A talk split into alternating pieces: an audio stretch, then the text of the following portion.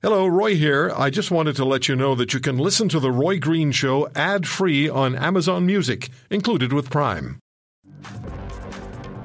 There's always something of real interest in it. I think this is appropriate to follow our interview with Pierre, Paul, uh, with Pierre Poilievre to talk about the um, the goings on in our parliament. And you know, ethics has been an issue for quite some time. We have a prime minister who twice has been convicted of ethics violations by the very ethics commissioner he he chose and was uh, challenged a third time.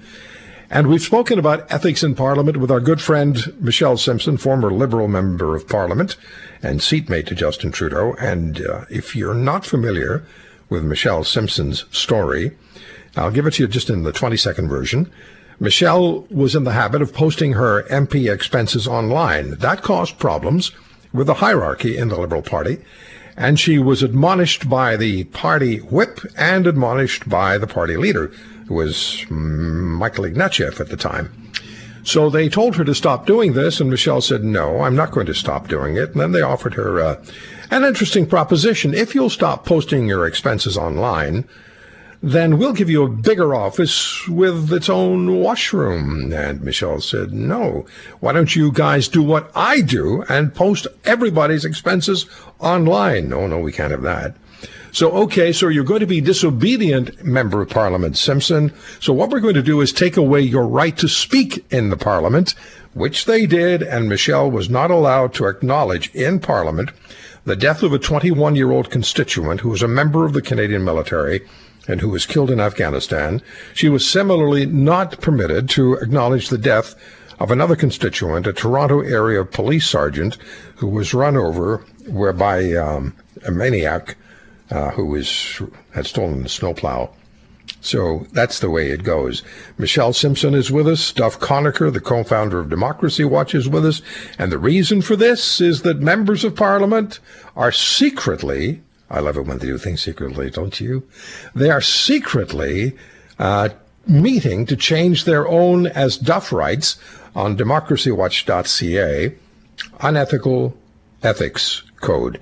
Michelle, first hello to you, and did I tell your story properly? Uh, yes, you did, Roy, and thank you. Um, it doesn't make it any easier hearing it again, but uh, that indeed was what happened to me. And uh, but you know what? I wear it as a a badge of courage. and and you made a promise to your constituents that you would let them know what you were spending the expenses money on, and you did that, and that's what got you into trouble for keeping your word. Uh, yes, and actually at the time, uh, the then party whip, because it changed, the one that put me in the penalty box was different. I did have his permission to do what I promised to do when I ran. I said, There's very little one MP can do, but I'm going to tell you how I spend your money. That was okay before you were elected, but not after you were elected. No, because I, I think that uh, it served to probably embarrass. And I wasn't popular with a lot of the other parties either, by the way.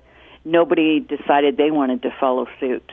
Yeah, I was going to ask you to remind us what the uh, the other MPs, the the rest of the of the 300 and however many there were at the time, uh, felt about what you were doing, and and you certainly weren't on there.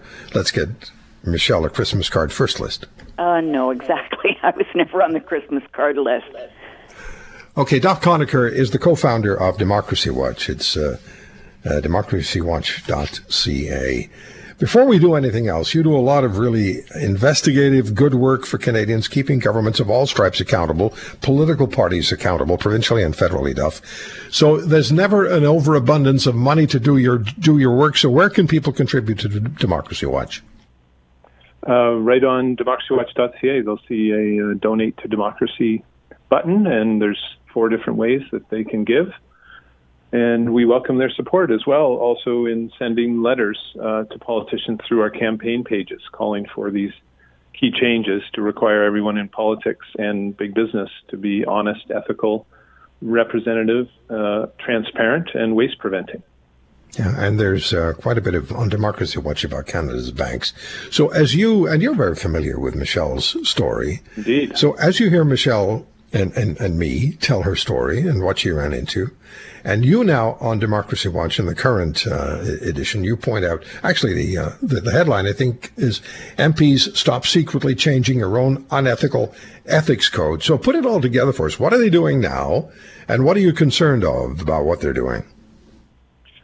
Well, what they're doing now is uh, they held three brief meetings, finally reviewing this code two years overdue. It was supposed to be reviewed in 2020, and that was postponed for a little bit, understandably, given what happened with COVID and Parliament and many other workplaces shutting down. But they delayed it for two years. They finally are reviewing it, first time in seven years.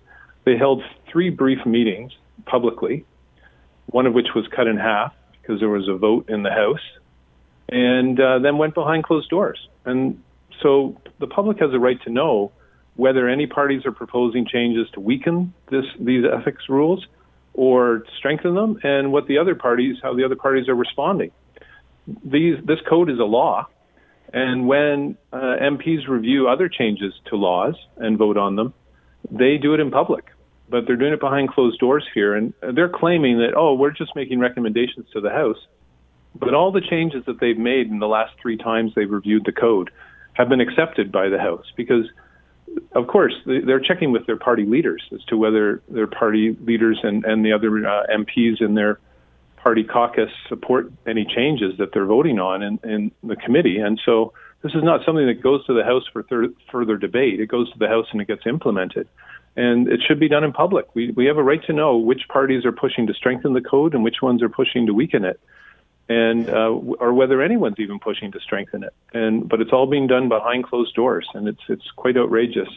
So, uh, and, and, most... especially given how loophole filled the code is, it really should be called the almost impossible to be in a conflict of interest code because it, it has so many loopholes in it. Okay, so I was about to ask you fundamentally what the code requires, but I think you just pointed out. You said what is what is you said almost impossible to be found in conflict of interest? Yeah, it's called the conflict of interest code for members of the House of Commons, but literally has as many loopholes as it has rules, and it's almost impossible to be in a conflict of interest. It only applies example. to one. It only applies to one percent of the decisions and actions of MPs because okay. of a giant loophole which exempts 99% of decision making processes that MPs are involved in. Okay, give us an example, Duff, of how a member of parliament, if he or she were intent to do so, could actually uh, shove aside the established and approved code of ethics and just do whatever the hell they want to do? Well, uh, they're allowed to have secret investments through mutual funds in businesses and then take part in changing the law that applies to the business that they have investments in to uh, try and, or push or lobby on the inside for changes to a law that would uh, make that business more money, which would cause the share price to go up, and the, and they would make money themselves as an MP. And we are not even allowed to know what mutual funds and what industries MPs are invested in. Uh, at, in the U.S. Congress, it, they are allowed to cha- trade shares and invest in businesses, but it's all disclosed publicly. And they're actually debating a measure right now to ban uh, members of Congress from trading shares in businesses because of the obvious financial conflict of interest that causes. So we actually have a very present example. Pierre Poilievre is out there talking about crypto industry and has acknowledged, uh, it was in a Globe article about uh, 10 days ago, that he is invested in the crypto industry. Well, he's out there promoting the industry and he has investments in it that's a blatant financial conflict of interest, but it's allowed under uh, the MP code. You're allowed to profit from your own decisions, to be invested in businesses and then push for changes that will make those businesses more money, or just lobby for to advance the interests of the business generally. And and it, if you're not going to prevent financial conflicts of interest, you're not really doing anything. There's of course all sorts of other conflicts of interest based on relationships you might have with people, your family's interests that may be not just financial but in other ways, and of course your own political interests. But because of these loopholes, you're allowed to advance your own interests in every way uh, while sitting as an MP, and you cannot be found in a conflict of interest because the code explicitly does not apply to 99% of the decision making processes that MPs take part in. Okay, so very interesting. And I just spoke with Pierre Poilievre, and the cryptocurrency question was on my list, and we always have more questions than we have time for. And I looked at it and I thought, we're going to run out of time before we get through this.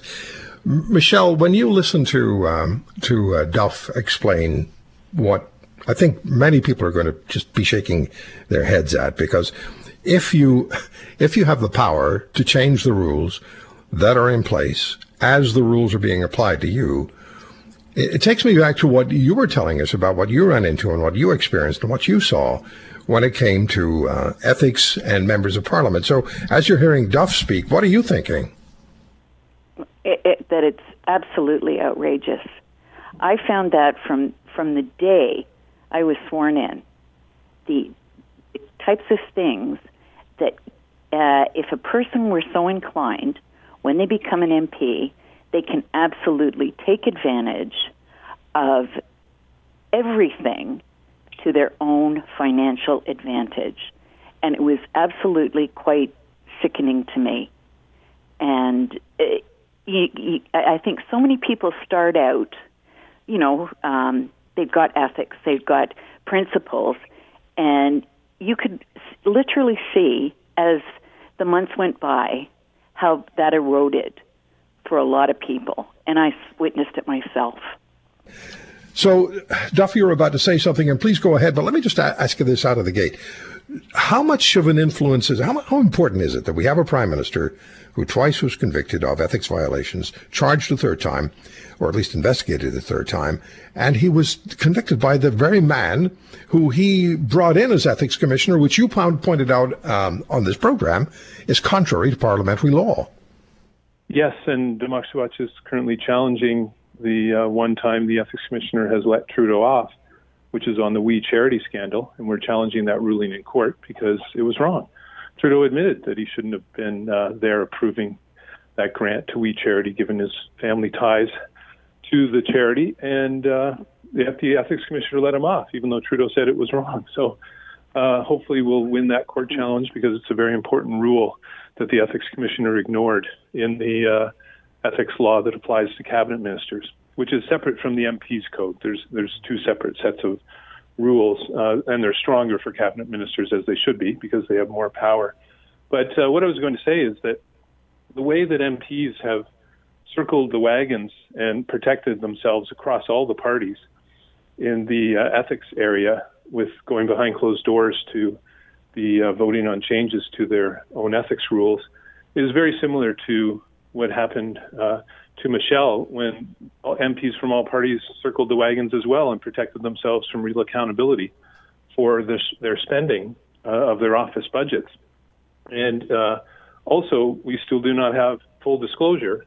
They do have to disclose hospitality and travel expenses, but they don't have to disclose the details of those expenses. And so it is still very easy to hide misspending because uh, the key loophole is when you provide a receipt showing the expense, you just have to provide the general receipt that shows the amount that was spent, not the detailed receipt that shows how many people might have been at the restaurant meal uh, and uh, that you were hosting. So you can put in a receipt for $400 and say, oh, 20 people were there and they each spent $20. That sounds reasonable. But it might actually have been just two people, each spending $200 on the MP's dime, and it might have been a lobbyist that they were meeting with.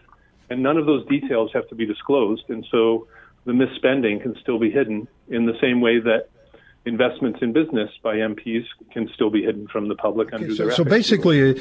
the idea behind ethics codes is we know that you could be tempted. We know that you might fall to temptation. You might spend money in a way that's inappropriate. So we're going to invent this ethics code but we're also going to keep in mind that we're all in this together, so we'll keep the option open to change the ethics code as best suits us depending on the circumstance that occurs. That's a great system.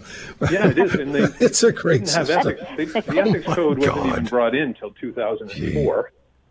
Uh, so Michelle, 2004, that's 147 years after Confederation.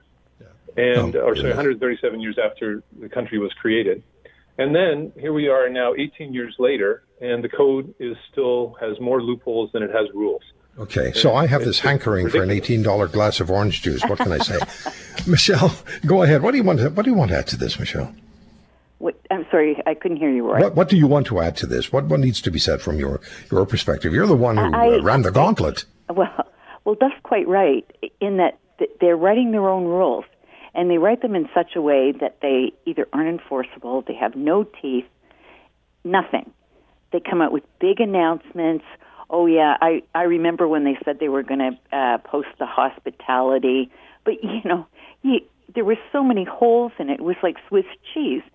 So I, I just don't understand. Well, I do because I I did talk to a few people, and they just don't want people digging in, and maybe it becoming retroactive for a few years.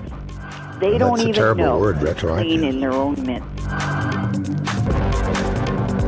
If you want to hear more, subscribe to The Roy Green Show on Apple Podcasts, Google Podcasts, Spotify, Stitcher, or wherever you find your favorites. And if you like what you hear, leave us a review and tell a friend. I'm Roy Green. Have a great weekend.